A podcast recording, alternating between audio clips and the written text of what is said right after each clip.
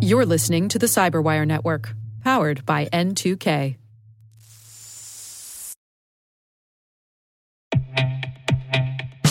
And now, a word from our sponsor, SpyCloud, the leader in operationalizing cybercrime analytics.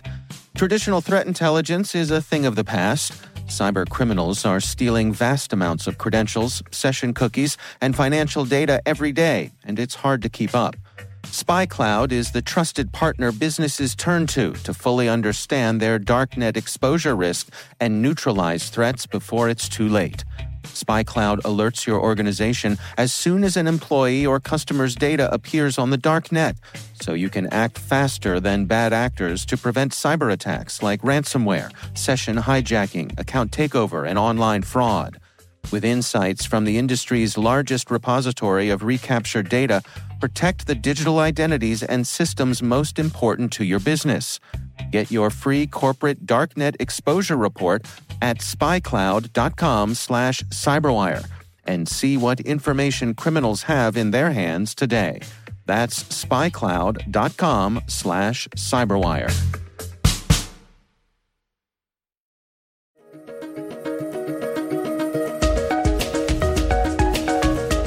Hello, everyone, and welcome to the CyberWire's Research Saturday. I'm Dave Bittner, and this is our weekly conversation with researchers and analysts tracking down threats and vulnerabilities and solving some of the hard problems of protecting ourselves in a rapidly evolving cyberspace. Thanks for joining us.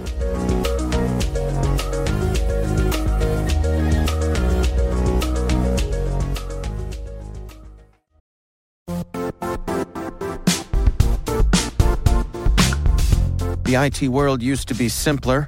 You only had to secure and manage environments that you controlled. Then came new technologies and new ways to work. Now, employees, apps, and networks are everywhere. This means poor visibility, security gaps, and added risk. That's why Cloudflare created the first ever connectivity cloud. Visit cloudflare.com to protect your business everywhere you do business.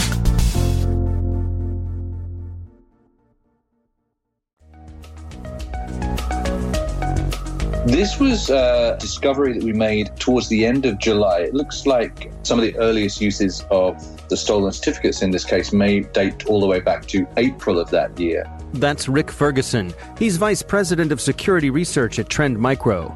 The report we're discussing today is titled Supply Chain Attack Operation Red Signature Targets South Korean Organizations but it was certainly something that we discovered through our regular research, which we basically break out on a very regional basis. And in fact, we started looking at this before the first media reports surfaced in South Korea by several days. So, uh, take us through uh, what did you discover here? So, what we found was that a threat actor had been targeting the software supply chain for a couple of very specifically chosen organizations in South Korea. Many of your listeners might be familiar with the NotPetya attacks that targeted organizations in the Ukraine. And if you bear in mind that sort of attack scenario, it has a lot of parallels with hmm. this situation in South Korea. So the attackers found a software solutions provider, remote support solutions, in fact, for the organizations that they actually wanted to target. And they went after the software update mechanisms for that remote support tool and managed to inject malware into that remote support tool update mechanism. What was really interesting about it was in the case of NotPetya, and this is the reason why the NotPetya attacks went really truly global and caused you know hundreds of millions of dollars worth of damage, even to specific individual organizations, let alone as a global total. What was really interesting about the South Korean one is that the attackers were very careful to make sure that they put steps in place to target only the organizations that they wanted to target. Hmm. Well, let's walk through it step by step here. Take us through what you discovered. So, initially, what the attackers did was they managed to steal the code signing certificate from the support solutions provider. And what that meant they could do is create their own malicious remote access tool, sign it with the legitimate code signing key, and then compromise the update server. And what they did when they compromised the update server is they didn't simply dump their malware onto the central update server belonging to the solutions provider. I guess what they were trying to do there was to avoid detection. If you dump your malware onto somebody else's server, you're really not going to be in control of when that malware is found and what gets done about it. So they ran their own parallel update server, but what they did was on the update server belonging to the solutions provider, they compromised, if you like, the initialization file so that when organizations from a specific IP range, and that's what I was referring to when I said they were being very selective in their targets. When organizations from a specific IP range connected to download their regular update.zip file, they were redirected to the malicious update server, which went on to serve the first stage malware, which was a, a remote access tool. Hmm. And the, the organization that they compromised uh, had no idea what was going on here? Certainly, at the time the compromise took place, it appears that there was little to no idea that it had happened. The initial news reports that surfaced in Korean media were on, I'm just looking now, the 6th of August, 2018. Hmm. And from, you know, I did a quick Google translate of that particular news story. My Korean is, uh, well, rusty to non existent, let's say non existent. um, but certainly from the quotes that are in that article, both the victim organizations and the compromised software provider had no idea at all until after the event that this compromise had taken place. The Korean media story talks about two different organizations being affected. Can, can we just back up a, a, little bit just for to explain for our listeners uh, this notion of having the code signing certificate stolen? What would be a way that someone would do that, and, and then what does that enable them to do? So the way that you, you will end up getting hold of a private key to sign software is you really are going to have to break into the key management systems of the organization in question. Obviously, the private key is you know the, the crown jewels when it comes to code signing, if you hold the private key, you're, you're able to make any software you want look like it comes from the legitimate software publisher. And that's why it's so valuable. It's certainly not the first time we've seen that tactic being deployed. It's been something which has been ongoing actually for many years. We've seen you know, malicious or fake software being signed by stolen or leaked legitimate keys. But it's, I guess, a, a vulnerability which is part of the architecture of public private key signing systems that if you lose control of the private key, then really all bets are off as to the legitimacy of anything originating from that organization that purports to be signed by them. And if the key is stolen and, is being used by the bad guys, there's no beacon or anything that says, hey, you know, someone else is using your key out here.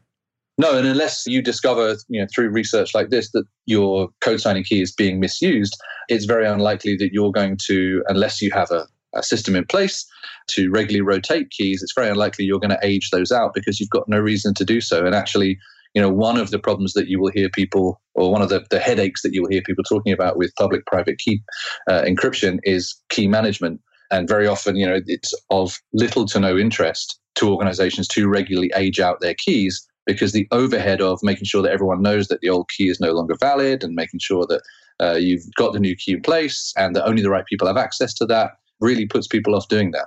Hmm. Well, let's dig into this zip file that gets downloaded. What did you find in there? So, in the original download, we found a remote access tool, which was called 9002 RAT, and that would execute immediately. It would register a DLL and then go on to download further tools to the system, actually, quite a list of further tools for different purposes. So let's run through some of those tools. What uh, what did it reach out to grab, and, and what was the functionality it was trying to get?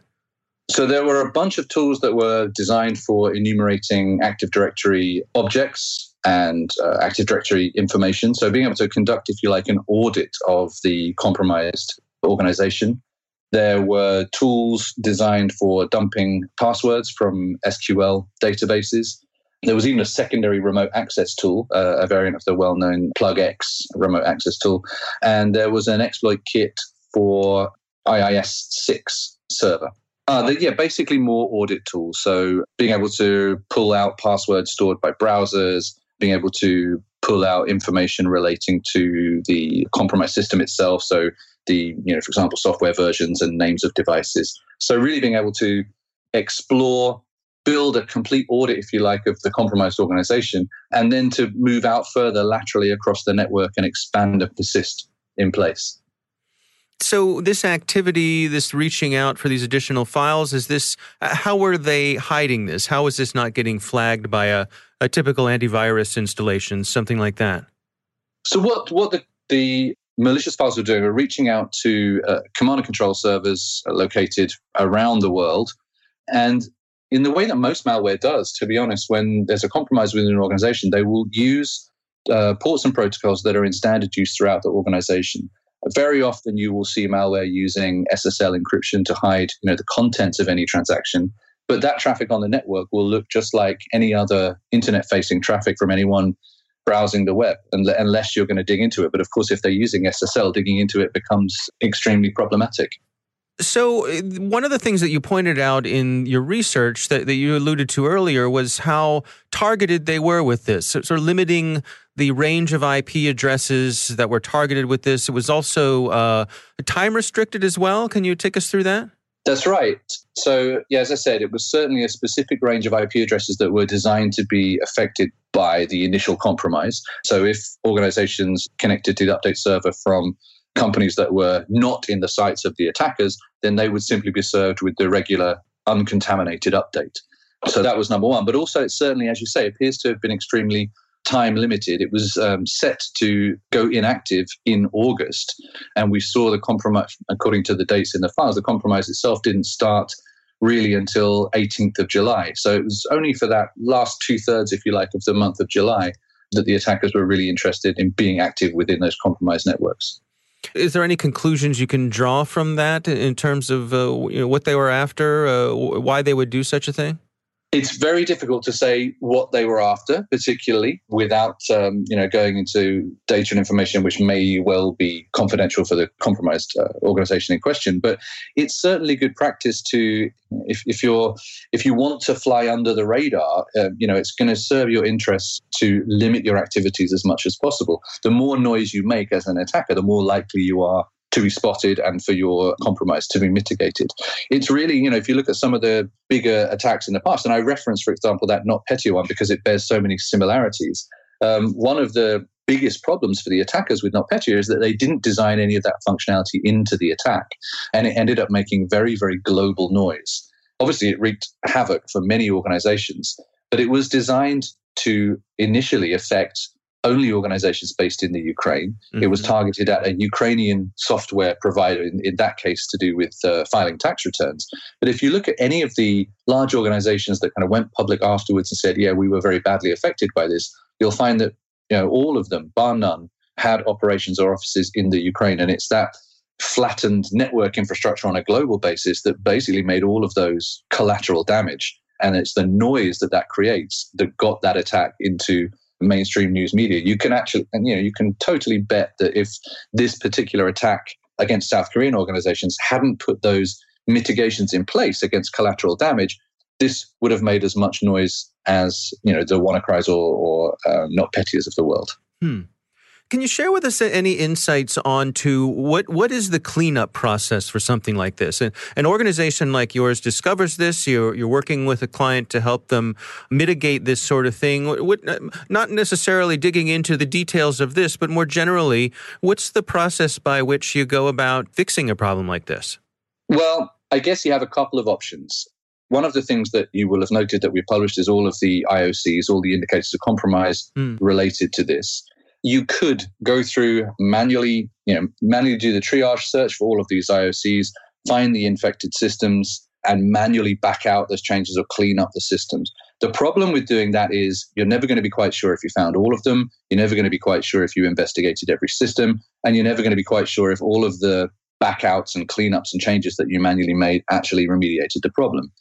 I guess the scorched earth policy at the other end of the scale would simply say, okay, we know this machine has been compromised. We're simply going to blow it away and replace it with, hopefully, with a backup mm. that predates the infection. That's going to be the scorched earth and, and really quick way to do it.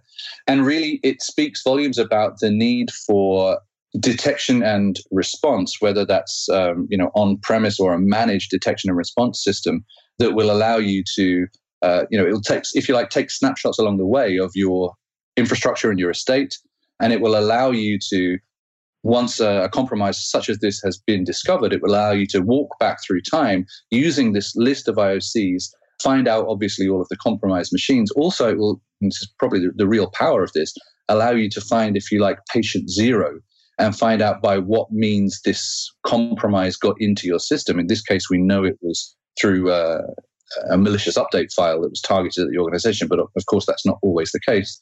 And allow you to do that root cause analysis and mitigate whatever vulnerability was exploited to get into the organization in the first place. Now, what about the mitigation of these sorts of supply chain attacks? I mean, I, I think this people are obviously very concerned about this. The ability for folks to get into my organization based on the organizations that I am doing business with on a day to day basis. What's your advice for organizations to, to get on top of this, to protect themselves against potential attacks from what they consider to be trusted partners? That's right. I mean, supply chain attacks are becoming increasingly common now. Certainly, in the case of very targeted attacks like this, if you're going after a larger organization, they probably have more budget. They probably have, you know, more human resources to pile into their security initiatives. But if you're looking at the smaller third-party organizations that that they subcontract to or that they do business with or they outsource to, that's going to be your your easiest route into an organization that's actually got security high on their agenda. Interestingly, I was hosting a panel at the CloudSec conference in London and it was a panel of law enforcement professionals, and it was called Inside the Mind of the Cyber Criminal. And I asked a question about the target attacks because that was another you know supply chain attack it was i'm sure you remember the heating ventilation and air conditioning provider right. uh, that was compromised in the first instance and it was kind of an island hopping attack that went through their systems into target and resulted in you know hundreds of millions of credit card details being stolen and i said i asked the panel how common is that and do you think that that particular example, the target one, was the case of well executed research, or was it happenstance? You know, did it just happen because someone compromised the HVAC provider? And it was actually one of the panelists from the FBI who said to me, uh, I can tell you through personal involvement that it was absolutely coincidental and opportunistic, which kind of goes against a lot of the things that you will have heard industrial commentators saying since then. But that's, you know, from the horse's mouth. So the story, according to this FBI agent who was on the panel, is that attackers had happened to compromise this air conditioning provider, looked at what they got and said, Oh my word, this is interesting. Now we can go after the target. Instead of deliberately going after this, this air conditioning provider to get to target. And what that says to me is that you really do have to make sure that when you subcontract to organizations or buy services from organizations or develop joint offerings, whatever it may be, that you put metrics in place and that you put key performance indicators in place that ensure that their security is being raised up to your levels, not that you are lowering your perimeter in their direction to allow them to have access. If they want your business, if they want to do business with you, they must meet your requirements. You don't have to simplify things or make things easier for them. And that's really the number one thing. So ensure that that organization's own online estate, if you like, matches your security controls. And, and you've got to be able to audit them in terms of authentication. You know, how are people gaining access to their network and to their network properties? How, for example, are they keeping up to date with patching within their organizations? And those third parties should have a vested interest in making that documented, audited information available to you because, in effect, you know, they want your business and this is what they have to do to, uh, to gain it. I was part of a, a, research project called Project 2020 with Europol, which is kind of the, the EU equivalent or uh, sister body to Interpol. Mm. And we were looking at how will technology look in the future? How will security look in the future? And came up with you know a, a, whole bunch of predictions around technology and what the threat landscape would look like and how attackers would be acting. One of the things that sticks in my mind in this particular case when we talk about third parties is we talked about um, having a, a security metric, if you like, being able to apply a security score to an organization. And I think one of the places that really will be driven from will be the insurance industry. There will be the cyber insurance industry anyway. Be really interested in being able to benchmark an organization and saying, if you meet whatever a, a, three on our scale, your premiums will be X. But if you meet a four on our scale, your premiums are going to be significantly higher than X, and it will drive up that security hygiene. The byproduct of that will be that organizations will then be able to use a metric of that nature to select the partners with whom they're going to do business. Yeah, and it strikes me that uh, it could be a differentiating factor. If you're if you're an organization that's on top of things, you can go out and, and brag about that and say, "Look, we're we're compliant with this standard, and we're proud to share these audits with you." And it absolutely works. I mean, there's a great allegory in the um, in the food industry. I'm not sure how it works in the US, but in with anywhere in Europe, you walk up to a a restaurant or a takeaway place, whatever it might be, and you will see their food hygiene score out of five stars in the window or on the door. Every premises is obliged to display that. And if you walk up to a window and you're only going to see two stars on there, it's highly unlikely you're going to go and grab a burger from that particular from that particular establishment. You're going to walk down the road till you find a four or five star place and be happier there. And the same thing can be applied to the security scores. Actually, we extrapolated out from there and we said um, you could even see this being applied on a national basis. So, in the same way that we have organizations like Moody's, for example, applying uh, AAA credit ratings, or and then you know when the economy gets a bit shaky, they'll knock a couple of A's off.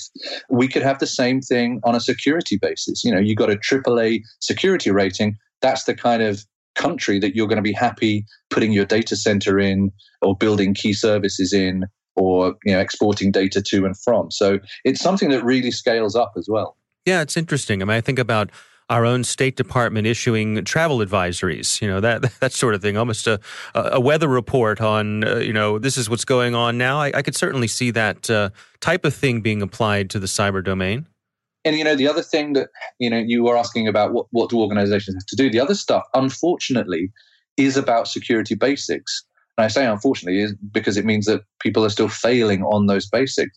Often when I'm presenting at events, I'll get um, delegates approach me and saying, "How come you're still talking about basics in in your presentation? You know, I really enjoyed it, but you're still, you know, I want to hear about what was the most complex, sexiest attack that you came across in the last six months, or tell me about the, you know, the most fantastic zero day exploit or vulnerability that you've come across." And while that stuff is interesting on a technical level, it's actually not very useful on a security and protection level because organizations are consistently failing at getting security basics right.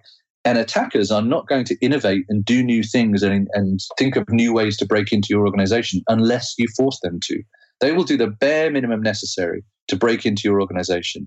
So it's things like, uh, when I say basics, I mean things like need to know principle, you know, restricting data within the organization so that only people who need to have access to that data in order to be able to do their job get access to that data. It's a basic security principle. Another one is the principle of least privilege.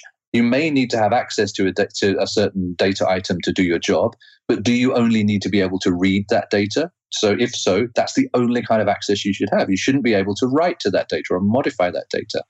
I mentioned in the case of NotPetya, flat network structures. Unsegmented networks are a massive pitfall in security and, and a massive invitation to an attacker to basically stroll at will through your network infrastructure, dropping backdoors and other ways in along the way. So you people have to learn to effectively segment networks. And again, that's security basics. It's not a new idea. It's something that's been around for a long time. And those principles of least privilege also apply not just to data, but also to things like administration tools and uh, access to applications, or application control, in effect. You know, who is able to execute which files in which context. And if you've got tools within your system that you never use, then make sure they're gone. Make sure that you get rid of them. Look at the, you know, the tools that were used by NotPetya. They were standard Windows administration tools, but they were massively abused to great effect to spread malware throughout the organization. Our thanks to Rik Ferguson from Trend Micro for joining us. The research is titled Supply Chain Attack Operation Red Signature Targets South Korean Organizations. You can find it on the Trend Micro website. We'll have a link in the show notes.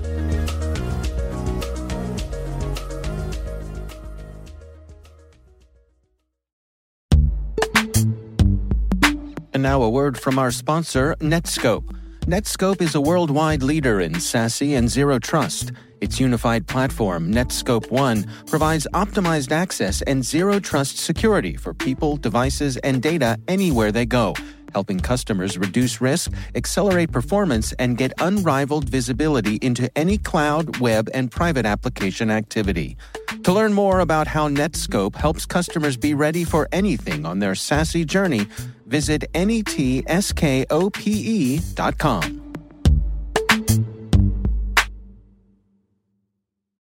The CyberWire Research Saturday is proudly produced in Maryland out of the startup studios of DataTribe, where they're co building the next generation of cybersecurity teams and technologies. Our amazing CyberWire team is Elliot Peltzman, Pru Prakash, Stefan Vaziri, Kelsey Bond, Tim Nodar, Joe Carrigan, Carole Theriault, Ben Yelin, Nick Veliky, Gina Johnson, Bennett Moe, Chris Russell, John Petrick, Jennifer Eiben, Rick Howard, Peter Kilpie, and I'm Dave Bittner. Thanks for listening.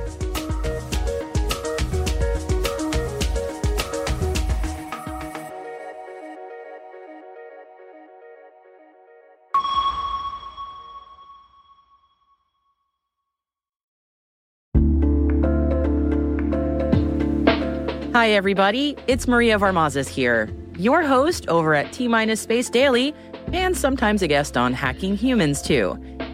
We here at N2K Cyberwire work hard to bring you concise, intelligence driven news and commentary, and we'd like to know how we're doing. Please take a few minutes to complete our audience survey and share your feedback to help us continue to grow and meet your needs visit cyberwire.com slash survey. That's cyberwire.com slash survey to get started. Thanks so much for your input as we reach for the stars. It means the universe to us.